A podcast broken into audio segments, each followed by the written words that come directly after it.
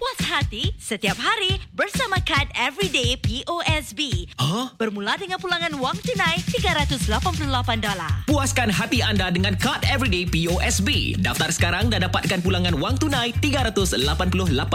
Nikmati ribat tunai sehingga 10% untuk keperluan harian dan potongan harga sehingga 50% untuk daya tarikan keluarga seperti tiket Mandai Wildlife Reserve. Juga potongan harga minyak sehingga 20.1% di SPC. Jangan lupa untuk gunakan kod promo 388 cash hari ini. Tertakluk pada syarat.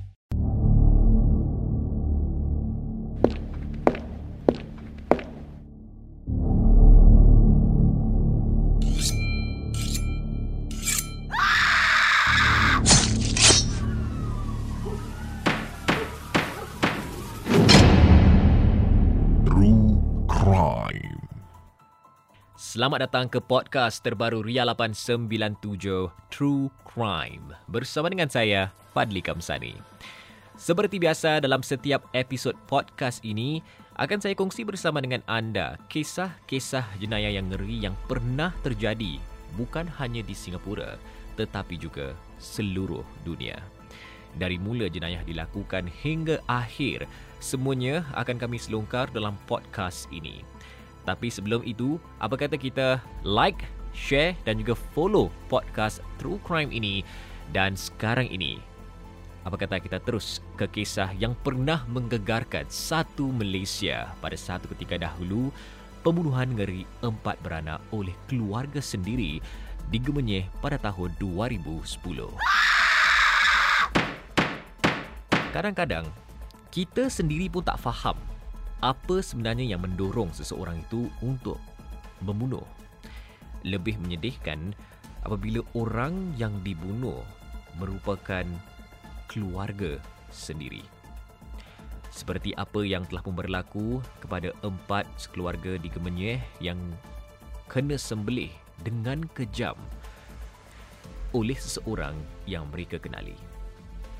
Bagi yang tertanya-tanya siapakah empat sekeluarga ni dan kenapa kejam sangat ya orang boleh lakukan pembunuhan sedemikian? Apa kata sekarang ini kita terus ke kronologi kes pembunuhan tersebut. Pada mulanya, tak ada siapa pun yang dapat sangka tanggal 4 Januari 2010 merupakan hari yang paling malang untuk empat orang mangsa tersebut.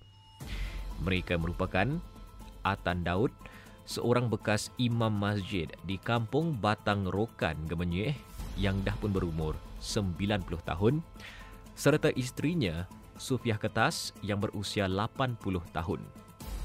Dua lagi mangsa pula bernama Ismail Awang, 76 yang selaku menantu kepada pasangan warga emas tadi dan anaknya Siti Khatijah Ismail yang baru saja berumur 22 tahun. Kesemua empat-empat daripada mereka ada pertalian darah dengan suspek. Dan korang semua tak akan percaya kalau dibagi tahu bahawasanya suspek merupakan cucu kepada imam masjid tadi dan anak serta abang kepada Ismail Awang dan Siti Khatijah. Anda bayangkan. Baiklah seterusnya, kejadian di hari malam. Siti Mariam Ismail, 18, baru saja balik dari sekolah, kira-kira dalam jam 3.30 petang macam tu. Dan sebenarnya dia pun dah mula rasa pelik semasa dalam perjalanan balik ke sekolah. Oleh kerana bapa dia, Ismail Atan, yang sepatutnya ambil beliau tak datang-datang. Oleh kerana disebabkan beliau tunggu lama, Siti Mariam rasa lebih baik beliau berjalan kaki balik ke rumah. Sampai saja di rumah, Siti Mariam memanggil akan kakaknya. Kakak, kak. Tapi tak jawab. Dia pun dah rasa semacam sebab kakak dia selalu sambut dia balik dari sekolah. Tanpa berfikiran macam-macam, dia pun buka pintu macam biasa dan tiba-tiba dia terlihat mayat kakaknya terbaring di atas lantai. Apa yang lebih mengerikan adalah sebilah pisau telah pun dilihat terpacak tepat di dada Siti Khatijah. Ha. Ini seterusnya merupakan apa yang dikatakan oleh Siti Mariam apabila dia ditemu bual. Saya berlari ke rumah datuk dan nenek yang terletak berdekatan. Malangnya, di sana saya menemui pula datuk, nenek dan ayah terbujur kaku di lantai rumah. Anda bayangkan. Siti Mariam hanya berusia 18 tahun pada ketika itu pulang ke rumah untuk disambut oleh seisi keluarga. Tetapi apa yang beliau lihat merupakan sesuatu yang pasti akan meninggalkan trauma di dalam kehidupannya buat selama-lamanya. Baiklah kita teruskan kini, pencarian bahagian anggota yang hilang. Masa Siti Mariam pergi ke rumah atuk dan nenek dia di berhampiran dia terjumpa mayat atuk dan neneknya dalam keadaan yang sangat-sangat-sangat mengerikan. Datuknya hilang tangan kiri dan nenek dia pula hilang tangan kanan. Bapa dia hmm, hilang kepala daripada badan. Huh. Wah. Menurut polis, semua mangsa ditemui dengan kesan tetakan pada tubuh badan dorang menggunakan pisau yang tercacak di dada Siti Khatijah. Dan polis jelas-jelas cakap kes ni memang tak ada kena-mengena dengan samun, mencuri dan lain-lain yang berkaitan mereka assume yang cucu kepada Atan Daud ni merupakan suspek utama dalam kes pembunuhan ini. Rasidi Ismail, 34 tahun, dikatakan melarikan diri naik motosikal Suzuki biru lepas melakukan perkara terkutuk itu. Dan kunci kepada kes ini ialah apabila polis dapat jumpa kepala Ismail Awang yang hilang entah ke mana masa diorang temui mayat itu. Ha. Okey, para pendengar podcast True Crime sejauh ini polis hanya mengesyaki ya bahawasanya cucu yang bernama Rasidi Ismail yang selaku suspek yang telah pun membunuh keempat-empat keluarga beliau tersendiri. Okey, mari kita teruskan kini.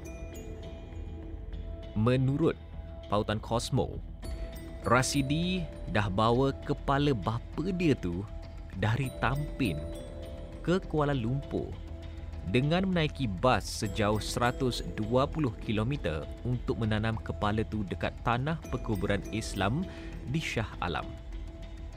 Okey, ini sebenarnya yang saya um, mungkin tertanya-tanya lah soalan yang di dalam minda saya. Takkanlah tak ada sebarang bau atau mungkin rasa pelik bagi mereka yang sekeliling. Okey. Suspek ini mula kantoi bila dia serang seorang anggota polis bantuan di jejantas Jalan Masjid India, Kuala Lumpur sekitar jam 4.05 minit petang. Ya pada mulanya, polis bantuan tu dah syak Rashidi ni suspek membunuh bila dia bandingkan suspek dengan gambar yang didapat dari HQ. Bila Rashidi ni sedar dia diperhatikan, ha, ini yang membuat polis betul-betul yakin bahawasanya Rasidi adalah si pesalah. Bila Rasidi sedar dia diperhatikan, dia terus keluarkan pisau dan serang polis itu dengan tiba-tiba sampai timbul pergelutan dekat 20 minit. Rasidi terus diberkas dan dibawa ke IPD Dangwangi untuk siasatan lanjut dan lepas soal siasat dia pun setuju untuk bawa polis ke tanah perkuburan Islam di Shah Alam untuk tunjuk tempat dia tanam kepala bapa dia dalam kira-kira jam 9.45 minit malam. Gali punya gali, orang jumpa plastik yang mengandungi kepala yang ditanam hampir dua kaki dalam. Huh.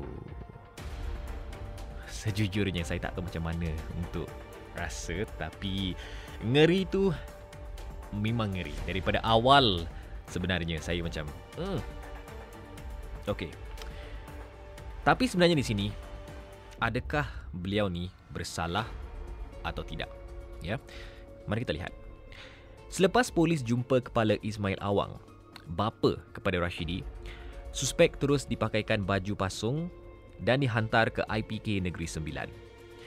Selesai perbicaraan kes, Mahkamah Tinggi Seremban mendapati Rashidi tak bersalah ya. Sebab dia ni tak siuman dan mengalami skizofrenia.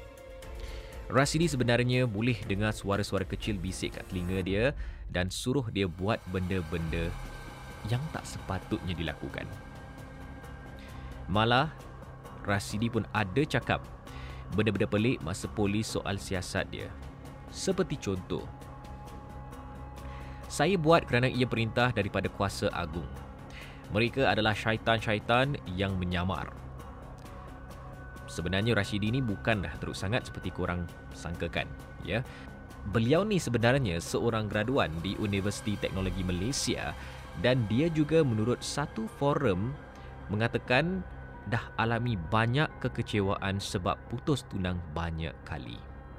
Ya dan juga ada kemungkinan yang dia ni dah pun menuntut ilmu yang tak sepatutnya ya dilakukan. Ha anda bayangkan. Seterusnya ni ada bagi saya amat menyedihkan lah sebab seburuk-buruk anak macam mana pun kasih sayang seorang ibu ni memang tak dapat dibandingkan ya. Kejadian yang menimpa keluarga ni memang susah nak diterima oleh Siti Mariam dan ibunya yang bernama Zahra Atan yang tiada di tempat kejadian masa pembunuhan itu terjadi. Bagi Siti Mariam, perkara ni bukan perkara mudah untuk dia lupakan sebab dia orang yang pertama yang menjumpa mayat-mayat mereka yang beliau sayangi sangat-sangat.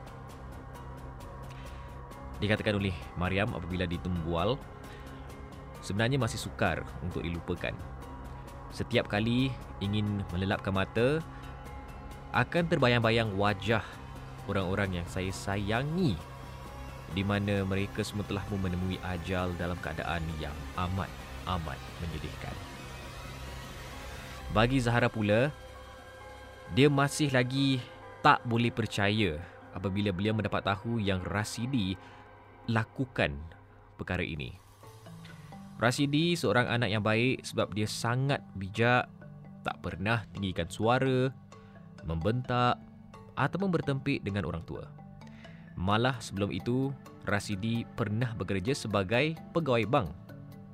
Apa yang dikatakan oleh Zahra. Sebagai seorang ibu, Zahra tak sampai hati nak bencikan Rasidi. Walau apa pun yang terjadi, dia tetap memaafkan anak dia. Ini yang saya maksudkan. Sucinya kasih sayang seorang ibu ya. Ditambah lagi Zahra, kalau dia disahkan sakit jiwa pun, saya masih lagi menerima dia sebagai seorang anak. Saya memang marah dan terkilan tapi itu tak akan buang perasaan sayang kepada beliau. Ha. Baiklah, dan para pendengar podcast True Crime, itulah kisah pembunuhan ngeri empat beranak oleh keluarga sendiri. Digebenye pada tahun 2010 di mana kes tersebut telah menggegarkan satu Malaysia pada tingkat itu. Sekiranya kalau anda suka akan apa yang telah dikongsi dalam podcast ini, jangan lupa untuk like, share, follow dan kalau mungkin boleh saya tambah, ya jangan lupa untuk menegur siapa orang-orang yang tersayang. Mungkin mereka kelihatan okey, tapi siapa tahu. Yang penting adalah kita sentiasa prihatin antara satu sama lain. Baiklah dengan itu, nama saya Fadli dan juga kepada anda selaku penggemar kisah Judayah Ngeri, kita jumpa lagi dalam episod seterusnya dalam True Crime.